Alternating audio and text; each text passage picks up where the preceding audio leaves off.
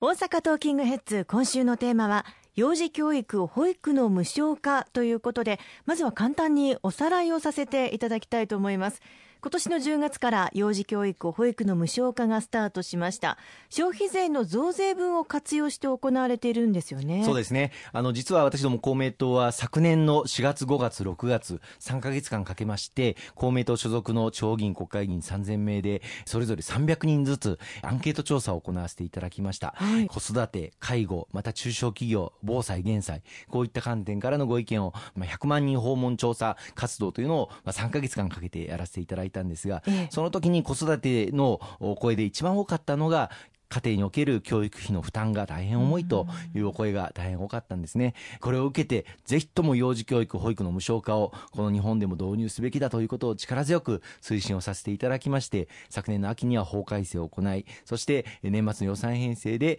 今年の10月1日から幼児教育、保育を無償化を進めるという、そうした予算措置も確保させていただいて、今回のスタートになったわけです。ただ、まあ始まってまあ1ヶ月余りが経った段階で、実際に現場の声がどうういう状況になっているのか単に政策を作って実施をしてそれでやりっぱなしではなくて是正すべきこと修正すべきこともあるんではないか、まあ、そういった思いから、まあ、期間は短くしてかつ数も少なくしてではありますけれども、まあ、1人当たり大体10人ずつぐらい保育園幼稚園の利用者の方また保育園幼稚園を運営していらっしゃる事業主の方々こうした方々のところをそれぞれ訪問をして3万件のアンケートをぜひ集めていこうと。そして年末12月にはは予算の編成プロセスが与党でありますのでそこでしっかりと反映をさせていこうという取り組みを今させていただいているところなんです。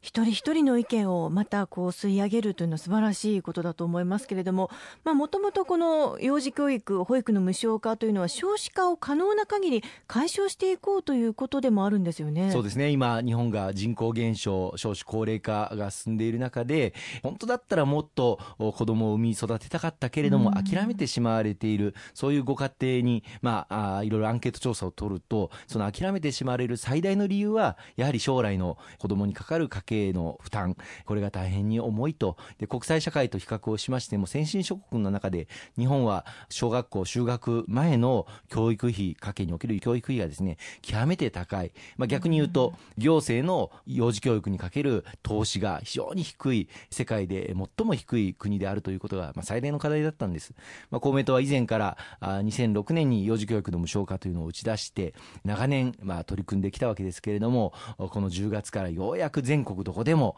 3歳から5歳の子どもたちが無償で幼稚園保育園に通うことができる、うん、まあ、そういう時代をこの日本で切り開くことができ、まあ、人口減少になんとか歯止めをかけるというか希望して子どもを産み育てたいというそういう方々の希望をぜひとも叶えていきたいというふうに思っています。本当にあの今回対象は幼稚園保育所認定こども園などを利用する3歳から5歳児クラスの子どもたちそして住民税非課税世帯の0歳から2歳児クラスまでの子どもたちの利用料が無料ということで3歳から5歳児クラスの子どもたちが全員対象というのはすごいことですよね。そうですねただあの私もこの幼児教育保育の無償化に関するアンケート調査今やらせていただいているんですけれども、はい、回ってみると例えばですね今回、まあ、幼稚園とと保育園は対象になっているんですけれども幼稚園類似施設というのがありまして、ええ、まあ、幼稚園には基準が達していないけれども、まあ、ほぼ幼稚園と変わらない教育環境を提供していらっしゃる園なんかもあります。そういったところが対象になっていないのなんとかならないかといったような声もございますのでこうしたところをどう手当てしていくのかそういったこともやっていく必要がありますしあと保育園に今回はおかず代あるいはおやつ代、まあ、副食費と言われるんですがおよそ3500円これをあのお支払いをいただく。ここの部分は幼稚園もこれまでおかず代は優勝でやっていましたね。そことの横並びで優勝に残させていただいたんですが、これまでは保育園の保育料というのはあの大体の市町村ではあの市役所に役所にあのお支払いいただいてたんですね。でその中におかず代が含まれていたのを今回から保育園の方にお支払いをいただくということになったんで新しく負担になったんじゃないかっていうふうに思われている、まあ、誤解されている方もいらっしゃるんですがいやこれはこのこれまででもあの市役所の方に保育料の内訳としてお支払いいただいていたものを、まあ、保育園に支払っていただいているんだと、まあ、その辺のご理解がまだまだ進んでいないなっていうこともあの感じたりしておりますのでその辺の啓発あるいは周知広報をどうしていくのかということも取り組んでいく必要があるんじゃないかなということを感じました、うん。まあ、いずれにしても財源の問題がありましたので消費税が増税されていなければ実現はしなかったと考えていいんですよね。そうですね。あの2年前の、まあ、衆議院選挙の時にこの引き上げさせていただく消費税の財源を、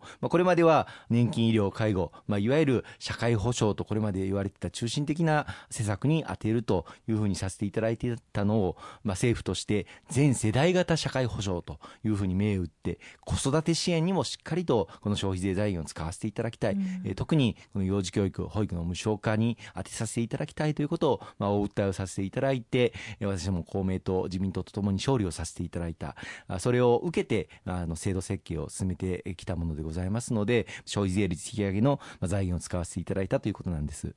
ありがとうございます。後半も引き続きお話を伺っていきます。